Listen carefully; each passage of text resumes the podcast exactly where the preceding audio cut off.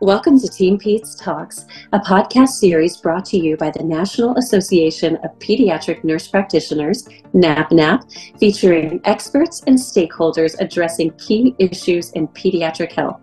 Throughout 2023, NAPNAP is celebrating our 50th anniversary and our place in history as the first National Nurse Practitioner Society. As part of our anniversary celebration themed 50 Forward, we are thrilled to share this new Team Peds Talks podcast series, 50 Forward Forging Our Future. Join us as we look back at some highlights of our profession and as we look forward to the future of pediatric nurse practitioners. This special series is hosted by myself, Dr. Jessica Peck. I am a clinical professor of nursing at Baylor University, past president of NAPNAP, and mom of four. And I am joined by my amazing co host, Dr. Tedra Smith. Tedra, introduce yourself. I am delighted to be here. I'm Dr. Tedra Smith, a certified pediatric nurse practitioner. I'm an associate professor at the University of Alabama at Birmingham. I am a mom of two, and I'm delighted to be a part of our series. Welcome to this episode of Team Peds Talks. I am so excited about the guests that we have lined up for today. We're going to talk about some things that maybe you're thinking about going back to school. Maybe you've just been back through school, and we're going to talk about all things the future of pediatric nurse practitioner students. Now, I have to tell you that I graduated as a pediatric nurse practitioner in 2002 in the state of Texas. And shortly after that, my program closed. And actually, every program in Texas closed. And now we're seeing a resurgence of interest in pediatric nurse practitioner programs. So I'm really glad to be part of a new program in Texas, in Dallas, actually, at Baylor University and you are going to get to meet with some of my students today. I'm so super excited. So we have Melissa Catrin and the newly appointed, crowned Dr. Alison Bray. So welcome all three of you to Team Peds Talks. Thank you. Thanks. Thank you. All right. Well, let's just, I want to start with you introducing yourselves. So, Catrin, let's start with you. Just tell our listeners a little bit about you and your nursing journey and background and what made you decide to take that big, scary leap of faith and to become a pediatric nurse practitioner. Yeah. So, I um, have been a NICU nurse since for I guess about the last eight years. I graduated from Baylor University University's um, BSN program. And I thought I always wanted to be a neonatal nurse practitioner, and then kind of thought more about where I wanted my career to go and how I wanted to care for NICU graduates in their future um, from zero to 18. And neonatal nurse practitioners can only care for them until they're two. So that kind of got me thinking more and more about pediatric nurse practitioner school. Um, and I thought for sure I'd only want to do acute, but I um, I'm in the dual program currently. But I've fallen in love with the primary care side of things and really following kiddos from zero to 22 sometimes and um, experiencing that. So I have really enjoyed the primary care portion, and we'll see about the acute care portion. That's something I'm hearing a lot of when you're in school. It just feels like it's going to be forever and ever and ever. And then all of a sudden you're done and you're like me. And I think, my gosh, I graduated 10 years ago with my DNP. How could that be? well, Melissa, why don't you introduce yourself and tell us about you? Absolutely. So I'm Melissa. I live in Houston. Um, I have worked in Texas Children's Hospital pediatric ICU for six years now. Um, I always kind of like Catrin knew that I wanted to do something beyond bedside nursing. Uh, actually, before I became a bedside nurse, I studied public health and had a lot of really wonderful global healthcare experiences that led me to kind of understand that nursing was the bedrock of healthcare all around the world, which is why I ended up going into nursing in the first place. Uh, and then as I was a bedside nurse, I loved that, but I just felt like I wanted to be able to make a, a broader, a greater difference in a larger number of patients' lives than just the handful you have as a bedside nurse.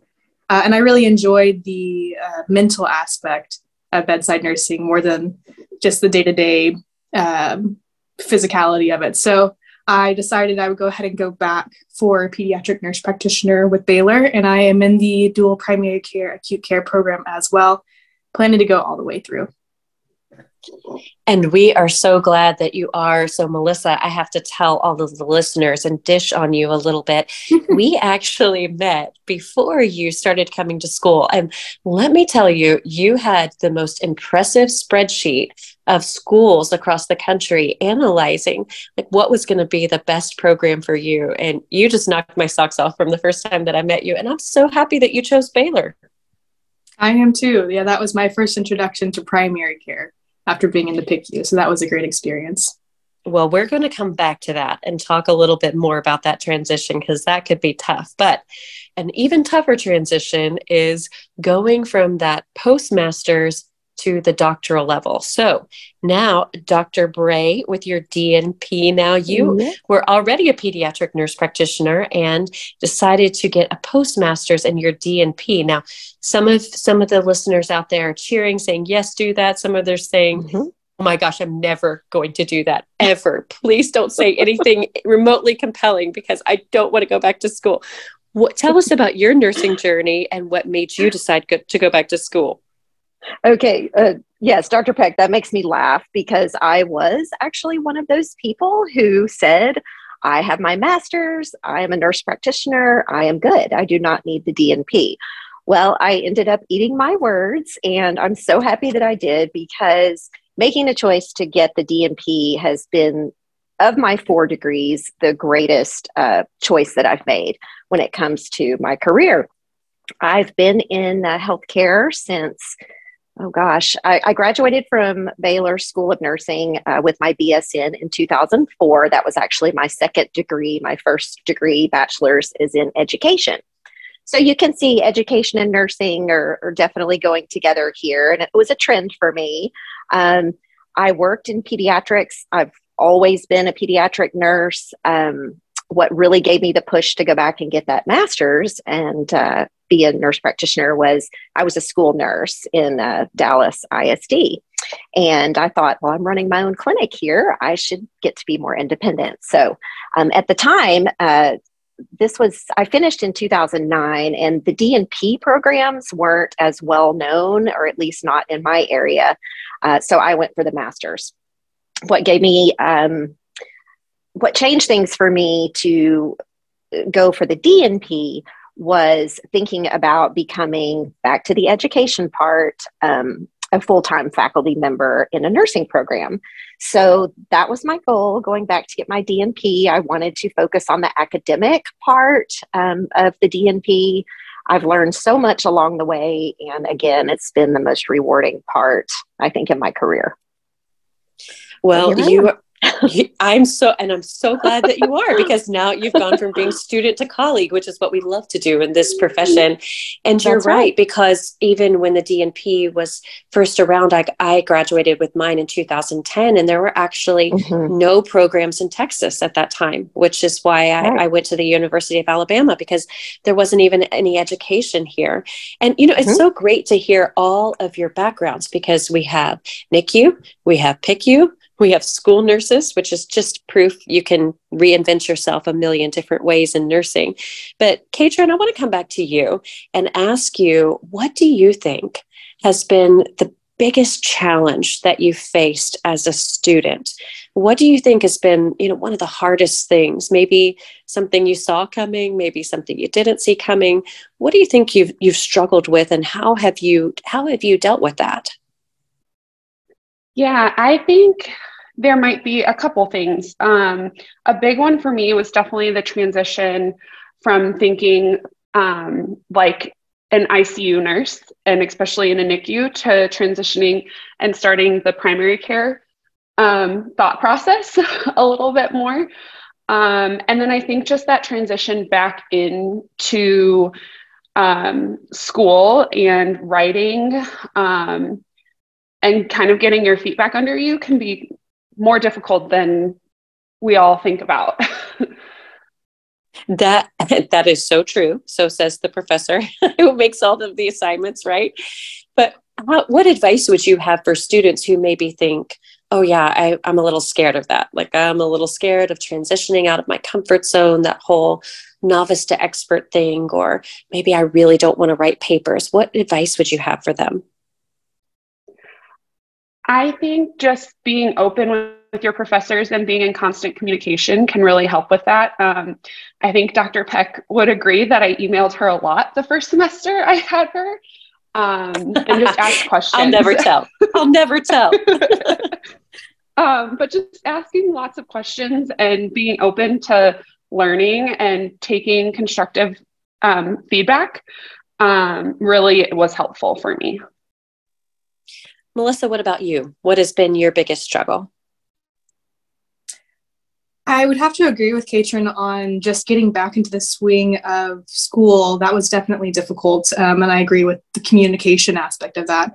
I think another challenge that a lot of us, well, all of us here have faced is we are in the the pandemic era of schooling, of bedside, of nurse practitionership. And that brought a lot of challenges with preceptors, with just trying to figure life out while all that was going on.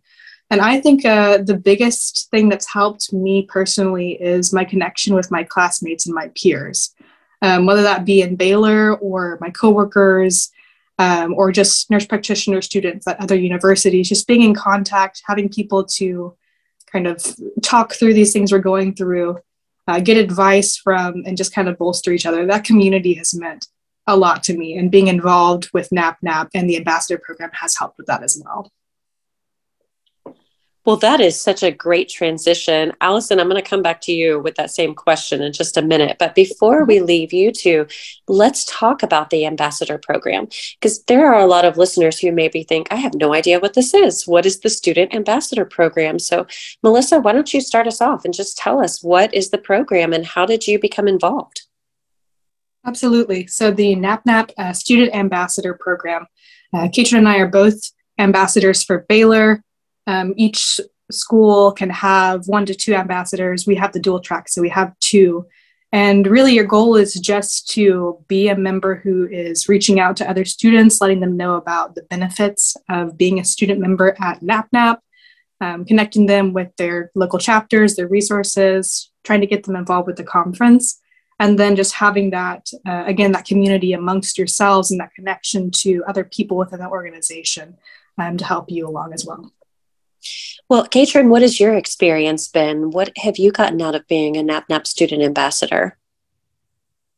I think for me, being a student ambassador, I've been able to make those connections like Melissa was talking about. We meet like once a semester with other student ambassadors across the country um, and are able to kind of talk about our experiences as student ambassadors. We have the opportunity to attend conference. Um, and just kind of share those experiences with other students and encourage students to network and get involved. That's been a really positive thing for me to do.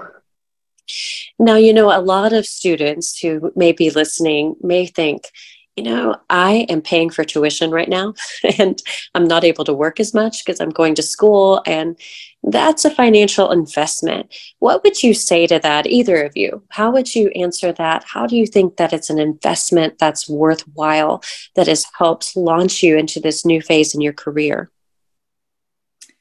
I would say it is an expense, but it is a really valuable um, thing to get involved with. I have met half of my preceptors through NAPNAP so far. The Houston chapter is very active. Um, I also got a Houston scholarship through NAPNAP, and that offset the cost of my membership. I know Catrin also got a, different scholarship uh, from NAPNAP as well. Um, and just that connection and kind of opening your eyes to who's out there, what you can do with your career has been invaluable to me um, with getting to go to the conference last year and getting to be involved with the Houston chapter of NAPNAP.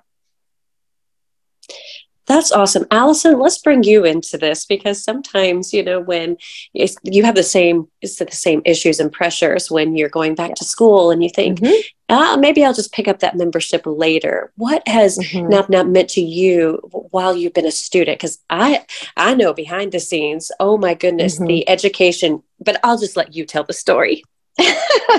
okay. Um, you know, as a as a student, um, when I was a student the first time in the master's program, I made it a priority to be a student member of NAPNAP. And like the ladies that have just spoken, I found a lot of great connections, a lot of preceptors going through school at that time.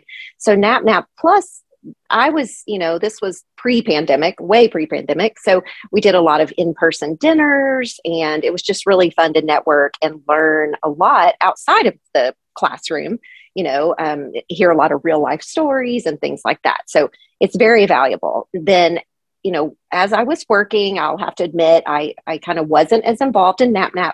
But then once I got into the doctoral program, I, you know, um, reinvested in NAPNAP, and it's been extremely valuable. Um, I also, you know, went to a conference um, back last year, and I plan to go this year. I can't wait for it in Orlando. Um, and I was able to attend so many, thanks to Dr. Peck's help. She helped me pick out the different sessions that were geared geared toward education and the academic track. So it just went hand in hand with my goals of becoming a DNP prepared nurse practitioner. It did. And I'm so glad that mm-hmm. you brought that up because there's so many different, really mini tracks that you could create for mm-hmm. yourself. Mm-hmm. And you were focused on education, and we were able to do all of those things, which is so mm-hmm. great. And I can't even imagine how many hours you logged on CE, but you have access to, I mean, you, yes. I tell, I tell you this as students, right? You have access yes. to the best educators in our profession. When you go to you the do. session, you think, oh my mm-hmm. gosh, that that's Teri Woo. She wrote my pharmacology yes. textbook, you know? Yes. So those things yes. are all all great. Well, Catrin, let's go back over to you. Tell us about your experience. I know you went to your first national conference in Dallas last year. Tell us how that went. What surprised you? What did you enjoy the most about it? I think what surprised me the most was the transition back into in-person conferences. Um, and it was it was really cool to see how NAPNAP transitioned because I know things were virtual for a while, but just watching that transition and seeing everybody come together, even though it was a smaller group last year, was really neat. And being able to just meet professors from all over the country um, who are now my great mentors, like Dr. Kelly.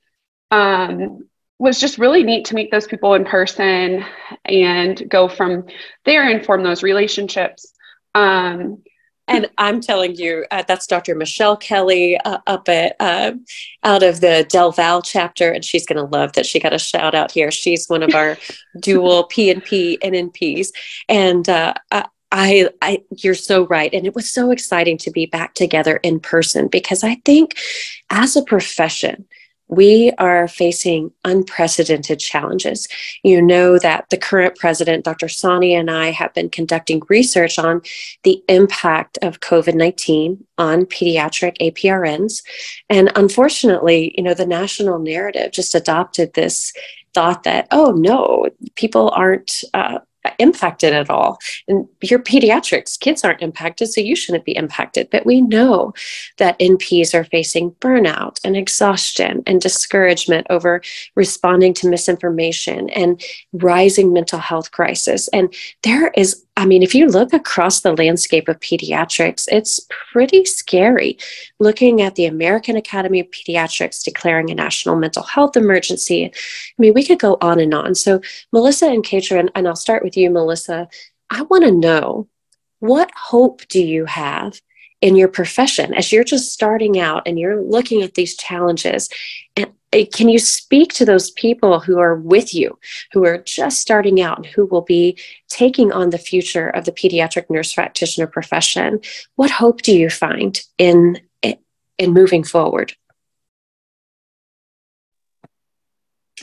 i i have to say i think this is a like you said it's cliche word, but unprecedented what we're going through. And I think going back to the communication that we were talking about, connecting with the others who are just starting out in this journey with us and being mentored by people who have more experience, I think is what's going to get us through and help us uh, tackle these challenges we're facing. Um, so my hope is that as a profession, as new PNPs, that we keep that connection, we keep that network, and we work together um, to advocate for our profession, to advocate for our patients. You know, I think that's such a great answer and something that is so true about our profession. We are always about the kids. It always come back, comes back to the kids. It doesn't matter if we're talking budget or policy or protocol or pathophysiology or anything. It always comes back to child health. So I love that. Catrin, where do you find hope for the future of your profession?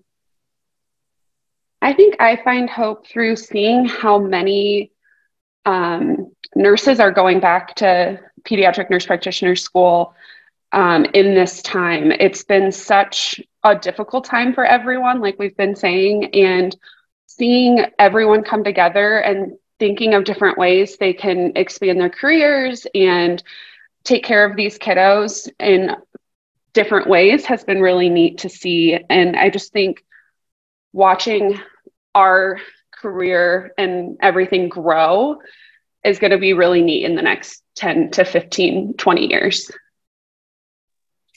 I agree. Alison, what about you? You know, you have a little bit of a different perspective and you've been practicing for a while. You've seen these changes. What hope do you have for the future of our profession as a newly graduated student? I have hope that, you know, the compassion will still remain for our future generation, you know, the kids, because as you said, that's what we're all about. And I think as we move forward past these pandemic times, um, my hope is that it's drawn everyone closer, um, more interdisciplinary um, collaboration, hopefully. Um, you know, when I started out, we didn't do electronic medical records, even, you know, we were still doing the the paper folders and i've seen so much change just in being able to collaborate now that you know we can share um, information with our you know about our patients and so i just hope that that continues to um, be part of how we take care of the children and you know alison your project your DNP project yes. that you did was about covid-19 vaccination you know something that mm-hmm. is very non-controversial and you know, not difficult at all, right? and right. someplace where you can think, you know, it can be really hard, but man, you tackled that head on. Can you tell us a mm-hmm. little bit about your project? Just give us, you know, your project in a nutshell. Sure. Okay. Well, ex- this is exciting. I will actually be presenting my poster presentation at uh, NAPNAP in Orlando at the conference. So, um, I'm yay! That's amazing. Great. Give it. Give Friday. us a preview. Yes. Give us a preview. Okay. The title of it was Improving COVID 19 Vaccination Compliance in Pediatric Primary Care. So, the pediatric primary care clinic where I work, um, I spoke with the other providers and we decided that this was, we were at about 10% compliance. And we thought, you know, um, we can do better than that. And so I took a deep dive into the literature and, and kind of seeing, reading all about vaccine hesitancy and you know what it really takes to get your patients to um, understand because for us this was really a huge education project. So, what I did is I surveyed uh, parents as they came in for their well child checkups with their children and asked them, you know, um, are we thinking about the COVID 19 vaccine today? Um, what are our thoughts on this? And then um, I used a little informational a pamphlet for them to look at. And so I would ask them if they would look at that. And then they watched a short little American Academy of Pediatrics video in the room, and it was cute. It was kind of cartoonish about uh, COVID 19 vaccines and how they don't get give you COVID 19. You know, I think that was a, we learned that, that that's the biggest thing that parents learned was that the COVID, it doesn't include the COVID the COVID virus in the vaccine. So again, it was just all about education, and we did end up uh, increasing just in that short summer months that I implemented it. We increased it about 20%. So that was we were happy with that. We were happy with that. That's amazing. Mm-hmm. And you know, mm-hmm. I think mm-hmm. that's one of the best parts of the DNP journey is really being able mm-hmm. to to make a difference on a systems level like that. And mm-hmm. we've got yes. some amazing you know projects across the board we have uh, of course catrin and her group are looking at preemies transitioning from the NICU into primary care. Another shout out to Dr. Kelly, who's going to be joining in that, and Dr. Schultz, uh, another NAPNAP member who is a PNP and NNP, bridging that gap. And we have uh, some students who are working on implementing protocols in school systems uh, to respond to human trafficking and just all kinds of things, which is so super exciting. So looking at those exciting things, we have arrived to the point of our last question, which is my favorite. We are asking every single guest on every single episode if you could put anything, and I mean anything, in a time capsule for NAPNAP to open 50 years from now, what would it be? Now, I know your hearts are all beating fast. Who am I going to ask first? And Melissa, you're up. I, I got to go to the spreadsheet queen. What would you put in the in the in the capsule, in the time capsule? I joked about this with uh, earlier, but can we put like an N95 in there in case the supply chain fails again? But uh, but uh, I think touche, I touche. I think I would put my clinical notebook in there. Just uh, I think it would be fun to open in 50 years and see what I was jotting down, what I thought was worth writing down, and also how things have changed in terms of the way we practice and what the best knowledge is. So I would toss my little blue notebook that I take to clinicals with me into there. Uh, you know, I love both of those. Let me tell you, from someone who the first day in clinic for me after the COVID 19 pandemic started, where I was sharing sharing an N95, sharing one oh, with gross. my colleague who her husband had brought out of their garage. Like, this is how desperate it was. So I'm all about put the N95 in there. And I also love the thought of your clinical notebook. See, now you'll be like me. Uh, I my oldest, my second daughter actually has just gotten accepted into nursing school, and I started watching the old TV show ER with her. Oh, let me tell you, way to make you feel old. You look at it and you think, oh, that is how we used to do things. and times have changed. Well, Catrin, what would you put in our time capsule? Yeah, Melissa and I were joking about this before we hopped on, and I think I would add some hand sanitizer um, to the N95 with the supply chain stuff that we've seen go on during this time. Love it. Um, and then I think I might also, I'm currently pregnant, so I might add an ultrasound picture and my journal that I've been keeping during this time through school and pregnancy. Um, it's been kind of challenging. So just looking back on that would be neat to see. Oh my gosh. Okay, everybody just did a collective. Oh my goodness, that's so precious. I mean, you really are invested in the future of our profession, Catrin. That's way to go the extra mile. I love it. Alison, take us yes. home. What would you okay. put in our napnap time capsule? Well, I, I went symbolic, much like the other two ladies did. And it's funny that we all focused because our schooling has been surrounded with this COVID 19 pandemic stuff. But I said a pediatric. a pediatric uh, COVID 19 vaccine in a syringe. I just think that that marks the times. And in 50 years, we look back and see where we've gone from there. But the importance of it and how much we've, you know, stressed about this and prayed about this and all that. So here we are that I would do oh a COVID 19 syringe. That's so good. This is going to be the best, most epic time capsule ever. I'm telling you. And it takes me back to the beginning of my nursing career when I had, I gave oral polio drops. I mm-hmm. wish so mm-hmm. much I had one of those little containers, you know, that mm-hmm. I squeezed mm-hmm. dozens of those every yes. single day. I don't have it. That's a yes. great idea. Yes. I love yes. It. Okay. Well, I just want to thank each and every one of you so much for number one, deciding to step into this profession as pediatric nurse practitioners. I mean, just welcome and thank you. And we are so glad you're here. And number two, thank you so much for giving us your time as busy students and busy new academicians. Alison, thank you so much for, for spending your time and, and sharing your perspective and expertise with our, our listeners on Team Peds Talks. Thank All you right, for Thank you. Thanks for joining us for this episode of Team Peds Talks 50 Forward, Forging Our Future, brought to you by the National Association of Pediatric Nurse Practitioners. If you like this series, be sure to look for other episodes and explore our other series on pediatric health and advanced practice nursing. Visit napnap.org and click on the Team Peds Talks menu item under the Continuing Education tab. The conversations are available wherever you listen to podcasts. Search Team Peds Talks on your app, on Spotify, Apple Podcasts, Google Podcasts, or on anchor.fm. Please join us again next time and thank you for listening.